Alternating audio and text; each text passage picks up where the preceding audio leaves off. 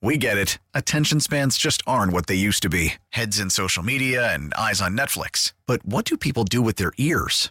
Well, for one, they're listening to audio. Americans spend 4.4 hours with audio every day. Oh, and you want the proof? Well, you just sat through this ad that's now approaching 30 seconds. What could you say to a potential customer in 30 seconds? Let Odyssey put together a media plan tailor made for your unique marketing needs. Advertise with Odyssey. Visit ads.odyssey.com. Now it's game time. Gabe Kuhn. Gabe Kuhn was one of the great little trivial nuggets in all football bios. His grandfather was the inventor of the easy bake oven. Like a boss. The best lineman on the radio. Well, the only lineman on the radio. It's game time. Game time. We're ready. The Gabe Kuhn Show. 92.9 FM. ESPN. With today's special guest host, Sparky Fifer. Good Friday to you. The weekend is here. It is time to party this weekend. Probably not. I'll be home with the kids on my couch, is my guess. But uh, either way, uh, enjoy the weekend uh, while you're having them back to work and, and the grind coming up next week. Uh, fun show today. Bill Bender from the Sporting News, uh, national football writer for them, does the NFL and college football. Talk uh, some Memphis Tulane with him. Talk some Titans football coming up at 4:30. So about one half hour from right now. And then Lee Sterling from Paramount Sports uh, makes his college uh, and pro picks, uh, including he's got an idea of where he wants to go in the Tennessee Indianapolis game. I will talk to him uh, in about 90 minutes at 5:30, and then 6 o'clock. Frank Bonner, the second from the Daily Memphian, beat writer for Memphis football. He joins us to lead off the 6 o'clock hour. Uh, and Got to talk to him about the transfer portal. Great piece by him today. If you haven't seen it, about the transfers that have come to Memphis, some of the, the guys that came from the SEC and why they chose Memphis over some other schools. Great piece. Highly recommend you go check that out and give that uh, a read. All right, so I'm going to start off with something that is not necessarily uh, local one way or the other, but it's something that I'm very passionate about. And I've always been taught in radio if you're passionate about it, then do it. And the, everybody listening will kind of uh, hang on and listen uh, and then give their opinions one way or the other. So, I don't know if you saw this story or not, but Billy Eppler uh, was the Mets general manager. Was, because he's no longer, but was the Mets general manager for the last couple of years. And he had been sitting there in New York waiting for his good friend, uh, David Stearns, who had been the president of baseball operations uh, for the Milwaukee Brewers and then stepped aside uh, prior to last season uh, to finish out his contract in like a consulting type role.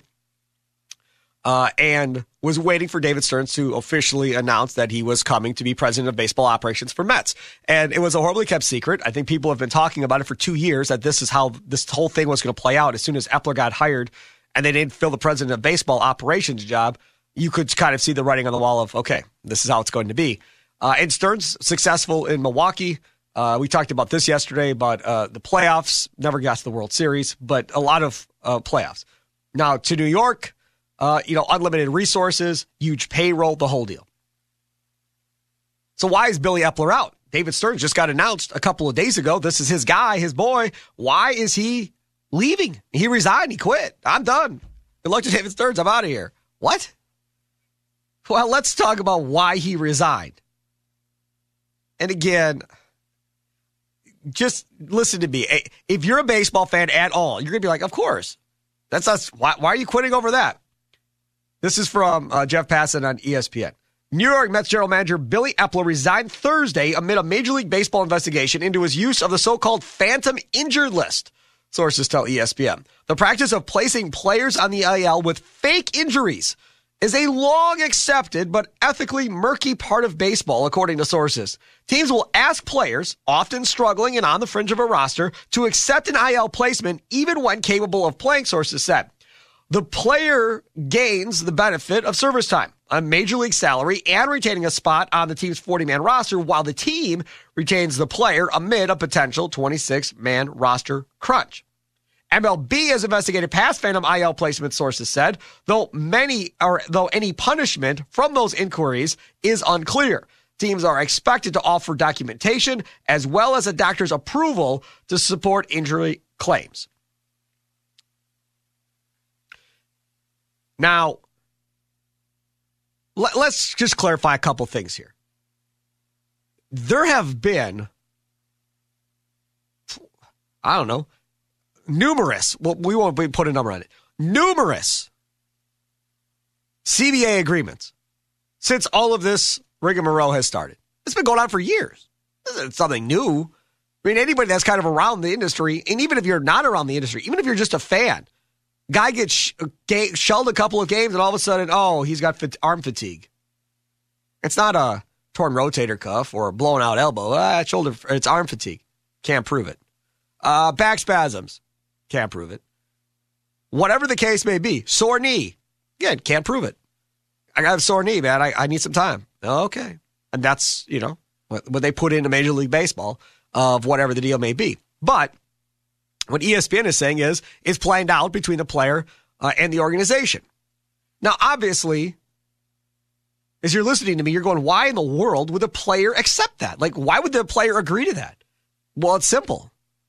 The player then still gets paid, but doesn't have to continue to embarrass himself by being horrible for the next couple of weeks or 10 days or whatever it may be, and instead can work on the side, right? Work behind the scenes uh, at the stadium on, you know, getting his fastball fixed or getting his changeup fixed. A lot of times it's done with pitchers more than it's done with hitters. But sometimes if you have a hitter in a long extended streak and they're mentally all screwed up and they can't get out of their own way, sometimes they'll do an IL stint to give them a break, right? To give them a mental break, to kind of let them reset a little bit. Just don't pick up a bat, don't do anything. Just just take a break, right? And that's kind of how you force it to happen. And as I've said, it, it literally becomes a running joke among fan bases, especially if you're on uh, Twitter. By the way, am I supposed to call it Twitter or am I supposed to call it X now? I'm trying to figure this all I out. don't know. I still call I to be honest, it's I I still call it Twitter. Uh, yeah, it's, my girl's like, "Oh, it's it's X." I'm like, "It's Twitter until I'm dead." Yes. So, whatever. I don't care. So anyways, the, whatever that platform is, you see all of these baseball fans. I see it with Cardinal fans all the time when all of a sudden a guy goes on the IL and you see, well, of course, he hadn't pitched all that well the last couple of games. Not surprised there. So every fan base kind of has an idea of that this thing has been going on, even though it's never been admitted to one way or the other, but it's always been a thing amongst fans. So now you get an official story from Jeff Passan saying, yep, y'all have been right this entire time. That's exactly what's going on. This is the part I don't understand. The part I don't understand is how does Major League Baseball find out about such a thing? Because these CBAs, as I've said, have been negotiated. Well, if the players themselves didn't like what these GMs and owners uh, and president of baseball operations were doing to them by putting them on the IL, even though they weren't hurt, if that was an issue, an ongoing issue, then why don't you bring it up in the CBA negotiations? Like, why isn't this a sticking point at some point in the CBA negotiations? They could have outed the owners, the GMs, everybody by simply bringing it to the table in front of them. Hey, fans, you know what you don't know? Let me tell you what they are have been doing for years and we're sick of. They could have brought that up as a talking point in a CBA negotiation. You could go all the way back to the Bud Selig era days when they had that super long strike and they were trying to figure out what to do. And everybody's like, oh, they never got drug testing. Well, Bud could have tried to fight for drug testing, sure, but you would have missed probably a whole nother season. So he, he had to figure out when this was going to end or not. And once he got the the deal of revenue sharing, that was the main deal, and that's you know when they ended that strike. But either way, it's been going on forever. So, and any of these CBAs have been negotiated in the last 20 or 30 years. At any point, they could have brought this up as a sticking point and said, we want this changed. To the best of my knowledge. Now, again, I'm not in the room as these are happening, right? They're behind closed doors. Maybe it has been brought up, just never brought up publicly. Maybe it's a thing between both parties of, hey, we don't talk about this publicly, whatever, uh, but we want to keep doing it. So what do you want in exchange? So maybe that does happen behind closed doors. But if they agree that this is fine and we're going to do this, then what is MLB investigating? Then what is MLB trying to throw down punishments on one way or the other? You're telling me that the MLB league office had no idea this has been going on? Had no clue. This is breaking news to them in 2023? Rob Manfred just found out as commissioner of baseball? Get out of here. I don't buy that at all. There's no chance. Who is the one that's ratting out Billy Eppler? That's what I'd like to know. So, how, how does MLB get involved to be investigating Billy Eppler to begin with?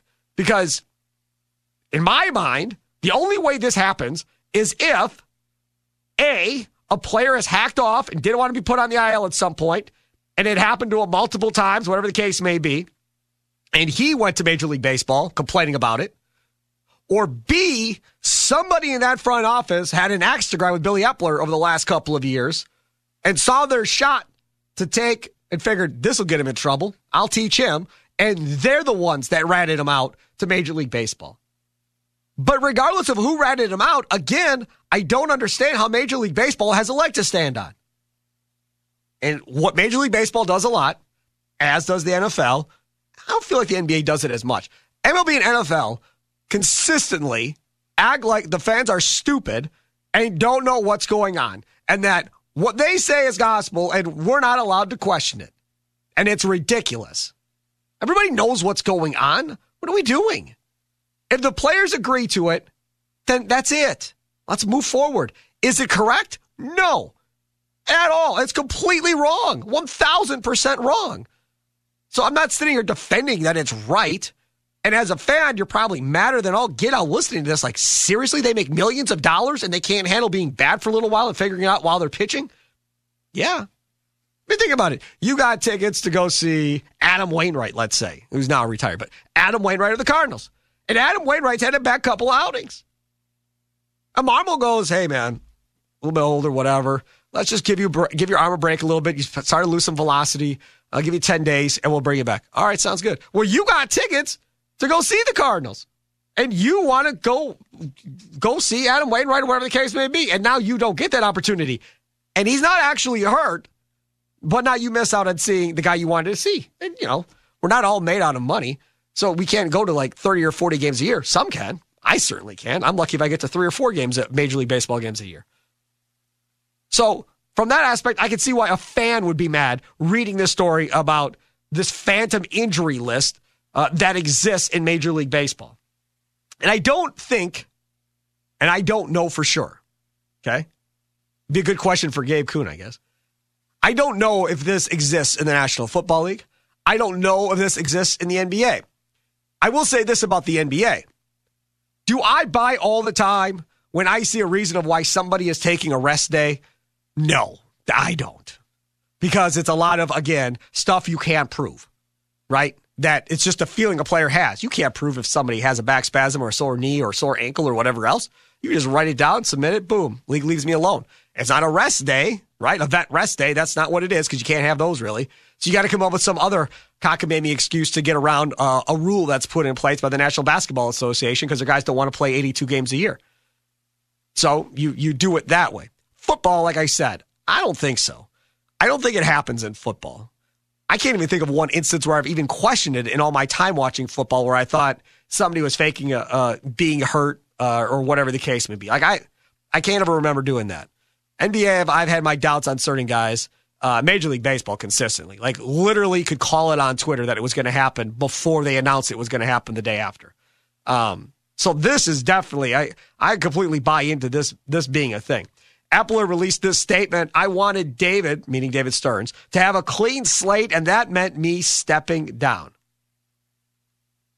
The Mets this season placed 25 players on the IL, a total of 28 times, according to ESPN stats and information. That ranks 16th among MLB teams. They weren't even the leader in the clubhouse, for God's sakes. And they're going after Billy Eppler. Again, absolutely ridiculous in my opinion, because clearly both parties are fine with it. And now you're going to try and be the moral police like you don't know. And I'm here to tell you nobody believes that you don't know. Connor, what are your thoughts on this whole thing? I find it odd. It, it clearly feels like somebody had had it out to get Eppler because, like you said, they're kind of dead center in the MLB ranks of placing people on the IL. So it's not like the MLB thought that the Mets had some problem with doing this, or that they were taking advantage of the situation. It does seem like one of those mutually agreed upon things between MLB teams. Like, hey, we all there's a bit of a loophole here with this rule. We're all going to use it as long as all of us agree that we're all going to use it. It's going to be fine one of the beauties of baseball, I've always thought, is kind of not the. I get, this isn't necessarily an unwritten rule, but it, it kind of falls into that category. The unwritten rules of baseball, where you know they're not written down, but everybody knows how things are working. You know, you can't, you don't, you don't step on the line when you walk out. You don't run over the pitcher's mound when you're going out. Out things, little things like that. You don't pimp a home run too much. You don't do things like that. I don't understand where the investigation is coming from. What's the what's the reasoning for the investigation? If they're going to investigate the Mets, are they going to investigate? Call from mom. Answer it. Call silenced. Instacart knows nothing gets between you and the game. That's why they make ordering from your couch easy. Stock up today and get all your groceries for the week delivered in as fast as 30 minutes without missing a minute of the game. You have 47 new voicemails. Download the app to get free delivery on your first three orders while supplies last. Minimum $10 per order. Additional terms apply. We get it. Attention spans just aren't what they used to be heads in social media and eyes on Netflix. But what do people do with their ears? Well, for one, they're listening to audio. Americans spend 4.4 hours with audio every day. Oh, and you want the proof? Well, you just sat through this ad that's now approaching 30 seconds. What could you say to a potential customer in 30 seconds? Let Odyssey put together a media plan tailor made for your unique marketing needs. Advertise with Odyssey. Visit ads.odyssey.com. Everybody else, because to your point about the NBA, it was a problem in the NBA. In, in, the NBA, it became such a problem that they had to do. They had to put a rule in to make sure that people weren't going to load manage too much. They had to put a rule in, basically yeah, saying you have to play this number of games or you're yeah, ineligible for All NBA. Right. And they have the star rule now. So right. if you were an all star and there's two all stars of the same team, you can't rest two all stars at the same time. You can only rest one all star uh, at a team uh, at a time. So if you have a super team like Durant, Booker, and Beal, right? Maybe you can't rest two of the three. You can only rest one of those guys. And again, like you were just saying, somebody can just say, I've got a bad back or back spasms or a knee, whatever. Oh, here, team doctor, here, sign off saying I have a bad back. Yep, sounds good. All right, go sit down. And that's it. Like every rule is going to be meant to, to get around. And I don't think for the superstar players, the bonus money that may be in their contracts for playing a certain number of games to get a certain award is enough to deter them from not wanting to play. Well, uh, yeah, and like, so let's because say, at the end of the day, we're talking about trying to win a championship. Right. That's what this is all about. It's not about anything else. They don't care. Listen, I should say they don't care. Most of these guys that have won the MVP, they only want want the ring at this point. They want more championships, regardless of who it is. The Joker in Denver, he's done it all. He wants rings now.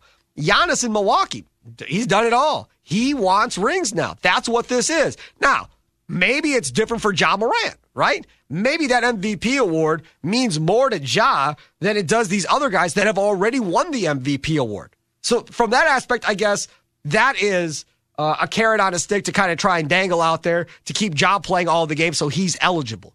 But what's going to happen, more than likely, at some point, is the top three or top four guys that should win the MVP aren't going to be eligible because they're taking their rest days and don't care about it. And then that fifth or sixth guy down the line is going to end up winning MVP or something. And then everybody is going to scream and yell and complain that it's not fair that that person didn't deserve the MVP award. And then once that happens, they're going to change the rule back. Uh, and they're just going to get rid of that rule and go, no, everybody just vote for whoever you want to vote for. Forget how many games they played. Do what you want. That's the first time it happens where it's like the fifth or sixth best player in the league wins MVP. That rule will change. Every time you put in a new rule in any of these sports, these guys are all going to find the loophole or wait for it to blow up in your face if they don't like it. And then nine out of 10 times, they change the rule back. That's usually how it always happens, Connor. Yeah, I, I want to ask you this because, you know, my Red Sox had a terrible season. I, I, wasn't as locked in as I usually am to a baseball season because I knew pretty early on this is a, you know, scrappy team, but they kind of stink. Was this a problem with baseball? Was it like a talked about issue? Because I don't remember hearing about it. I don't remember hearing that star players were sitting out on IL. It does seem like that players are using it mostly for what you were talking about. Like a guy is struggling for a little bit. Let's throw him on the IL, give him some time. He still gets MLB money. He still gets time with the team, and then we can throw him back in the games. But it just, I don't understand what the reasoning for the investigation is. Because are they going to investigate all of the teams? Are they like, are they going to investigate the San Francisco Giants that had 46 IL placements? Or are they just going to investigate the Mets? Like, what's the actual reasoning for this? What's the point of it? Are they going to change the rule because of findings from this? Is this just an Eppler investigation, or it, does it go outside of him? I just I want more information about the origin of the investigation because it, it confuses me why it's even a thing. Uh, remember, uh, who is the guy that came into Major League Baseball and his new ownership role and decided to hell with everybody? I'm going to spend all my money. I'm oh, going to go get oh, Scherzer. I see. I'm going to go get whoever I want. And I don't care if all you small markets are mad at me or not. I'm going to do it however I want to do it because I'm Steve Cohen and I can. See, and now you have all these other owners that are just waiting for something to go wrong to kind of jump on them at that point. Uh, and that to me is speaks volumes too because you're going to pick who you want to go investigate just like you're going to pick who you want to tattle on and report on. Right. Right? If if you're if you're friends with all these other owners and you're one of the one of their guys odds are they're just going to turn their head and kind of look the other way and not worry about it. But uh, if you're not that guy and you're a guy that a lot of those guys don't like and they see an opportunity to kind of screw up your organization or take a shot at taking one of your guys down they're going to take it. I mean it's it really is childish, without question. But that's what these dudes are. They're billionaire children. Can I? They're very competitive. It's like being out at recess. Everybody trying to trying to figure out the best way to win the game. Can I offer you a conspiracy theory? I love conspiracy theories. Awesome. This this is a very half baked, considering I just thought it up about thirty seconds ago. But later on in the show, we're going to talk about Shohei Ohtani. You know, Eppler had ties to Ohtani. Could this be owners basically trying to block an Ohtani to Mets possibility because they know yeah. that Steve Cohen's just going to throw money at him. Absolutely. And Eppler signed Ohtani with the Angels. Exactly. So that that's the tie for those that didn't know. And that's absolutely could be what's going on here. Now, is it going to matter? No. Why isn't it going to matter? Because if Billy Eppler isn't going to have an MLB job and Billy Eppler is just going to randomly call Ohtani and be like, hey, I know I'm not there, but my guy David Stearns is the man uh, and you're in good hands. Look at what he did in Milwaukee. You'll go to you'll go to a World Series or two with Stearns. Like that's where you still want to go, even though I'm not there. That call can still happen, right? Now that call is not going to happen if somebody hires Billy Eppler between now and free agency. If if he ends up getting another job, I would guess Billy Eppler ends up doing MLB Network next year and takes a year off. uh, and hand delivers Ohtani to the Mets if given the opportunity, if that's what this is all about. And trust me, Billy Eppler knows why he's being investigated. And I bet you he knows who narked and who told whoever. And he's well aware of everything around it because just like any place you work, there's going to be people that are going to talk all the time because that's what they like to do. They like to talk, they like to break news to other people, whatever the case may be. And in this situation here, you've got people people in that MLB office that I guarantee you don't like Rob Manfred, that aren't fans or don't like other higher ups in that office. Uh, and if they get wind of what actually is going on, I'm sure you figure out a way to get it back to the guy uh, that's getting screwed here and Billy Eppler to let him know who narked on him, why they're so mad, and why they're doing what they're doing. That's yeah, my guess. Yeah, I, I, think that makes I think that makes a lot of sense because it, it reminds me in a way of the investigation into, into the Astros about the sign stealing. In that all of the teams do it, but they just did it egregiously, and that's why they you know got investigated because they crossed the line and it was actually cheating. But stealing signs is one of those unwritten rules of baseball. If you can steal signs, you do it. I can just tell it right now. When I was in high school, one of my jobs was to try to steal signs. It's what happens across the country. It is part of the game. You can't be smacking trash cans in the you know in the outfield though and get pitching signals like that. But that's why like this reminds me of that in that all of the teams are doing this, but but they're 16th. It's not like they were the number one team in IL placement. So that's why it just feels like an odd investigation to be happening. I totally agree with you. Uh, and that's the thing that I want to see how this whole thing plays out. And now I want to see what does David Stearns do as for a general manager? Does he go back and take somebody from Milwaukee? Uh, does he take somebody from his days in Houston because he was with Houston before he went to Milwaukee? Uh, where does he go to get his next general manager? Because you would have to think coming into this job, he thought his GM was in place and uh, they were just going to have a bunch of fun winning a bunch of games. I remember Stearns came out right away and said that Alonso was going to be their opening day first baseman next year. Yeah. Uh, and everybody thought they were going to trade Alonso. In fact, the Brewers were involved in trying to get Alonso at the trade deadline. Now, again, I would love to know if David Stearns was contacted at any point by the Mets about, hey, your team is trying to get Pete Alonso for, from us. You're going to be our guy. What do you want us to do? Like, was he talked to during that whole time? That I would love to know. Yeah, I'm going to be interested. Do you have any worries about him grabbing people from Milwaukee since, you know, they just fired their manager? Uh, yeah, Showalter's out in New York. Showalter wants the Angels job. Uh, Minasian uh, is in the last year of his deal with the Angels. I'm not sure how that's going to go. Uh, the Brewers have Craig Counsell, Right. whose managerial contract is up, a free agent.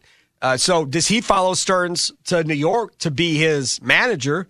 Um, we don't know uh, what's going to happen with Craig Counsell. And then, you know, from the GM spot, I would think he's going to raid Houston and Milwaukee somewhat uh, as far as scouting departments, front office, coaches. That would be my guess because anytime, and well, you know this, you've been in radio a long time. If you bring in a general manager or if a new program director comes in, what happens? Normally, they go and hire one or two people that they've worked in with in the past, so they have a couple of guys that they can trust around them. Right. And that's normally what happens. So this is no different here with Stearns getting this job. He's going to hire people that he has a relationship with that he can trust kind of going forward and that he's comfortable with. So I would assume uh, that's that's probably going to be the deal for sure.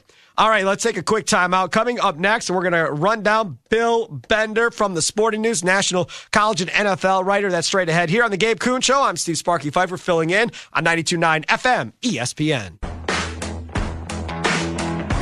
Guests appear on the Smile Center hotline. Now back to the Gabe Kuhn Show, live from the Service Master by Cornerstone Studios on 92.9 FM ESPN. With today's special guest host, Sparky Fifer. Welcome back. Let's uh, talk some college football, some pro football with one of my guys, Bill Bender, a national football writer for the Sporting News. Follow him on Twitter at Bill Bender92. What's going on, Bill? Thanks for coming on. Hey, not much, man. Thanks for having me on.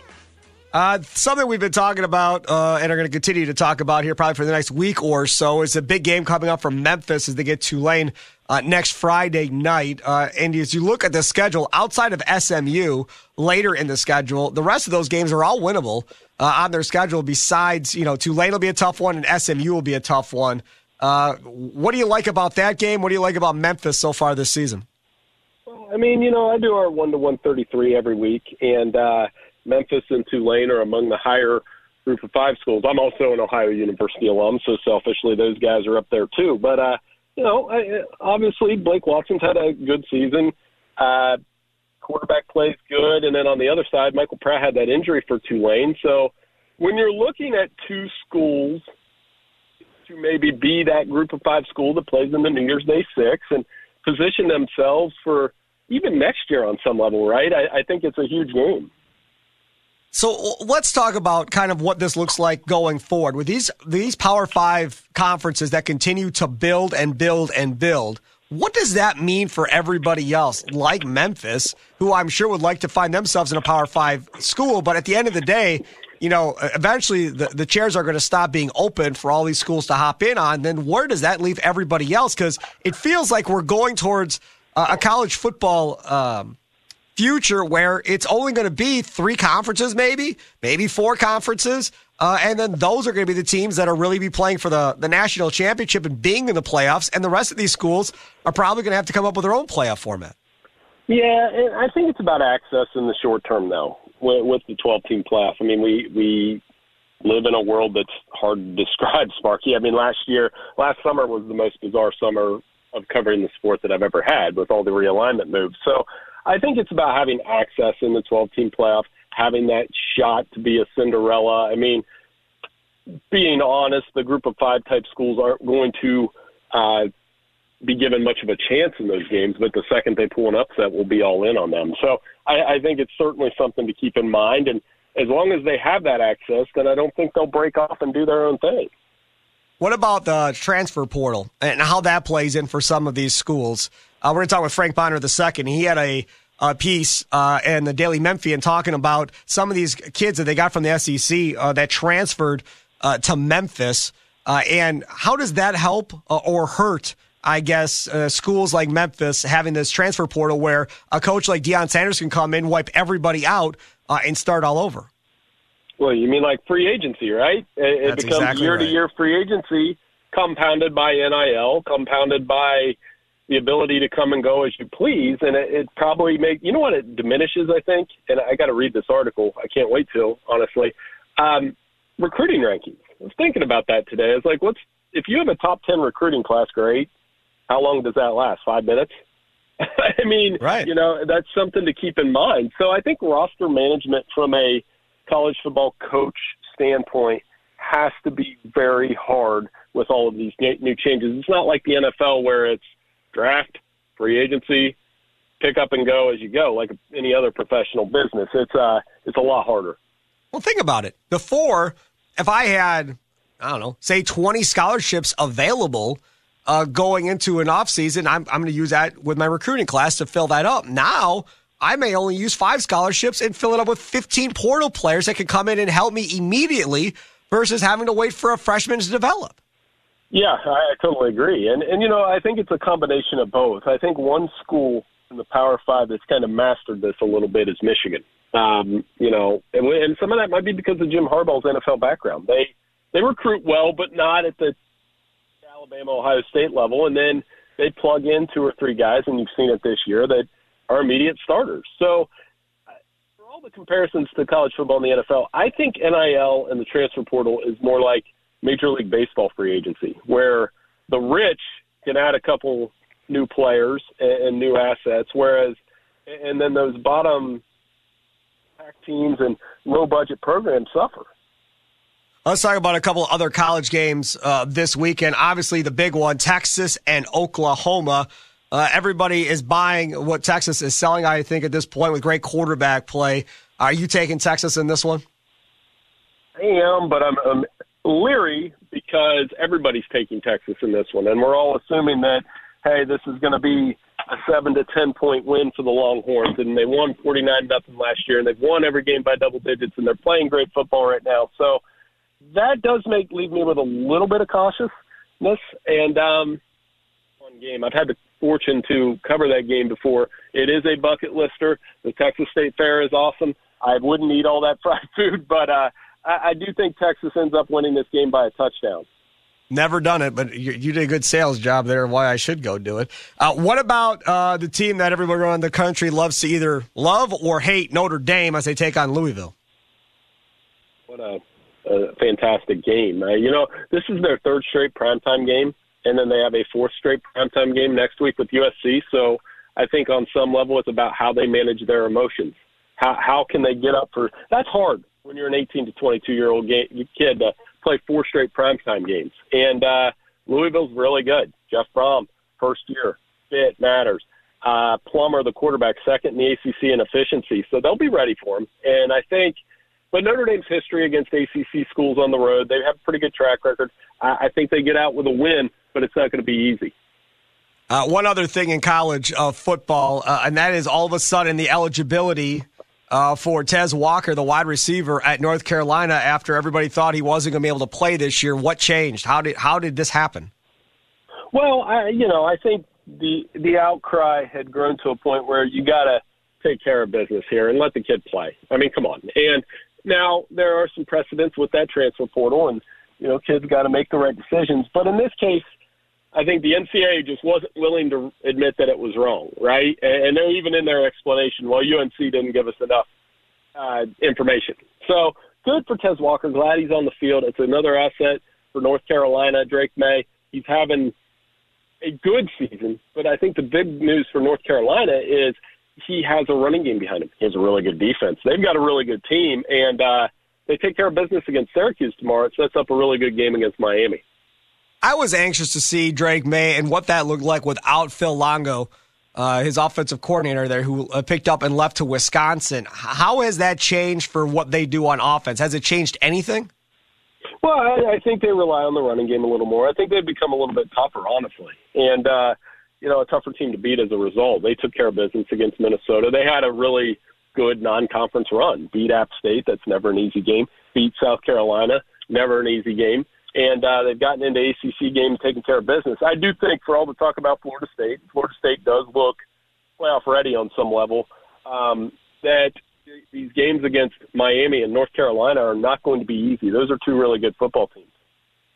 Let's switch gears uh, and talk some NFL football now with Bill Bender of the Sporting News, national football writer for them. Follow him on Twitter at Bill Bender92 as he joins us here on the Gabe Kuhn Show. I'm Steve Sparky Fifer filling in on 92.9 FM ESPN. Uh, what about uh, the Titans uh, and the Colts coming up this weekend uh, with Jonathan Taylor's possible return at running back for Indianapolis? Well, he better get out there. He's on my fantasy team. no, I, oh, you know, there we go. Yeah, that's so self interest, of course. No, I, I think Tennessee, and, and as you know, I'm based in Ohio. Tennessee really impressed last week. The way that they took care of business against a uh, Bengals team, they they just demolished them. So I think you know this will be one of those tough, hard nosed South football games, and for me, it's about getting Derrick Henry going, getting him comfortable, getting that defense going. I like where the Titans are headed. They they've been hard to read the last two weeks playing those Ohio teams, but uh, I, this is an improved Colts team as well. Yeah, but it's a it's a Colts team that I think uh, is relatively hurt right now. I mean, their injury report came out today. Shaq Leonard, their linebacker, is out. Their left tackle is out. Kwity Paye, their defensive end, is out. Uh, none of them guys are playing now. Ryan Kelly, their center, is supposed to be back after missing the last two games. But playing against that Tennessee defense without your left tackle is something you don't want to do, especially when they're as good against the run as they are. Right, and, and you know they they Anthony Richardson's interesting to me. He was such a polarizing draft prospect, and I'm always of the opinion that you just give it time and, and find out. If, if you'd have told me C.J. Stroud was having the success he's having already, and Anthony Richardson had shown this growth, I mean, it's a different NFL now. So both of those guys have played well. I've been impressed with both of them so far. Bill, the other thing I'm curious about uh, from your perspective, since uh, you keep bringing up the Ohio uh, thing, are, are, the Bengals dead? Is it over? Like, are we done with them? Are they are they just not going to be that team this year? I mean, Burrow says his cap's much better than it was in the previous game. As of right now, going into this game, got Ja'Marr Chase running his mouth. Like, I I don't know, man. Like, I didn't think the Bengals would be in last in their own dang division, but who knows now? this is two years in a row where they've started out so slow. And I, you know, a lot of my friends are Bengals fans, so they're freaking out a little bit. So it, it places a great deal of emphasis on this Arizona game out in the desert this weekend, where, as you know, uh, watching the NFL, any team that goes out to West Coast that doesn't do it often, they go play at Arizona. You never know what you're going to get in those games. So there is a ton of pressure on Cincinnati. I think there's a ton of pressure on Joe Burrow, who may have came a little early, but uh, man, they they got to get it going this week. It's a little bit of now or never because they're falling behind in a division where the Ravens are good, the Browns are obviously better, the Steelers not so much. But I don't know if you can afford to finish third in the AFC North and still make the playoffs. Are you buying Justin Fields after the last two games? Pretty good. I mean, it's good for him too. He's taken a lot of criticism. I mean, he looked good last night. I didn't anticipate that they would come out and blow the doors off the Commanders like they did last night. But last two games looking good, more decisive with the football, getting the ball to DJ Moore, common sense there, right? Uh, and uh, he's playing well. So I, I think again, you got to give him time. And this is an organization that has struggled and is under a lot of fire. But you know, it's kind of, and I'm a Packers fan, so what I'm saying is, is somebody with Dick Butkus passing away yesterday, I wasn't mad that the Bears won. It's too bad that I mean, I don't know. I, I, was about to say it's too bad that most people never saw Dick Butkus play. I right. guess was would be where right. I was going on that. But like, there's I, I, saw videos all over Twitter of NFL films type stuff of interviews and highlights from Butkus uh, that people were tweeting out all day yesterday uh, and then all day today. He truly was you know, one of the greatest linebackers to ever play the game. You know, and, and I watched a lot of NFL films as a kid. I didn't see Butkus as a player. I'm a little young but the appreciation for it. And when you played high school football and had coaches tell you that's how you play the position, and you would watch the viciousness with which he played, the the hard nosed way. And not only that, he's one of the greatest college football players of all time in Illinois. So he's a legend up here in these parts in Big Ten country, and um, you know, just condolences to his family. I mean, that is the prototype of how you should play one of the hardest positions in sports. but I mean, there was another side of Jake Butkus, like spitting on the opposing center's hands before they snap the ball. I mean, that type of stuff. That that that's a little different, right? I mean, that's a little different. I, I I've never heard of that in today's NFL. Yeah, it probably wouldn't happen today. But uh, you No. know, that was that's part of the game then, and as a different generation, you know, and uh, obviously, and then he parlayed it into a nice uh, career in acting. So, He you know, did. what a legend in so many ways. All right, Packer fan, Nitschke or Butkus? Don't make me answer that on the air. You know what I'm going to say. I, I, I read a story, uh, heard a story the other day about Nitschke having a uh, like a scaffolding fall on his helmet, and it knocked the bolt out, and he still played with the same helmet. They just painted over it. Those guys, like I said, different different generation. And now you got NBA players needing rest days. That's just um, it's truly, truly amazing where we are uh, currently. He is Bill Bender, uh, and again, make sure you want to follow him. Uh, on Twitter because the dude just does amazing work uh, at Bill Bender 92, national football writer for the Sporting News. Bill, thanks so much for coming on, man. Really appreciate it. Hey, no problem. Thanks for having me. Take care. You betcha. Take care. There he is, Bill Bedner, joining us here on the Gabe Kuhn Show uh, on 92.9 ESPN. You know, there was one story I forgot to bring up to him, and we had already went from uh, college to the NFL, so I didn't want to go backwards. But I don't. I I had saved on my Twitter account under my likes, and I saved it. I don't know when I saved it. Yesterday, two days ago, something like that. Did you see the story about uh, the Utah NIL collective? Now, a, a collective for these universities are essentially a group of businesses that all get together uh, and they pool money together to throw at different athletes who need, you know, endorsements or money, whatever the case may be. Now, this is Utah. This is not Alabama. This is not LSU or Auburn or Tennessee. None of none, not an SEC school, right? It's not Ohio State in the Big Ten or Florida or Florida State. It's Utah. The Utah NIL Collective gifts brand new Dodge Ram 1500 trucks to all 85 scholarship football players. They all got a brand new Dodge Ram 1500 if you were under scholarship for Utah this year.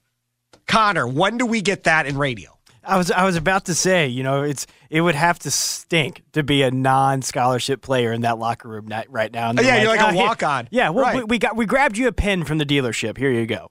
You could you could you carpool with these guys. You, Right. could, you could ride in it, right?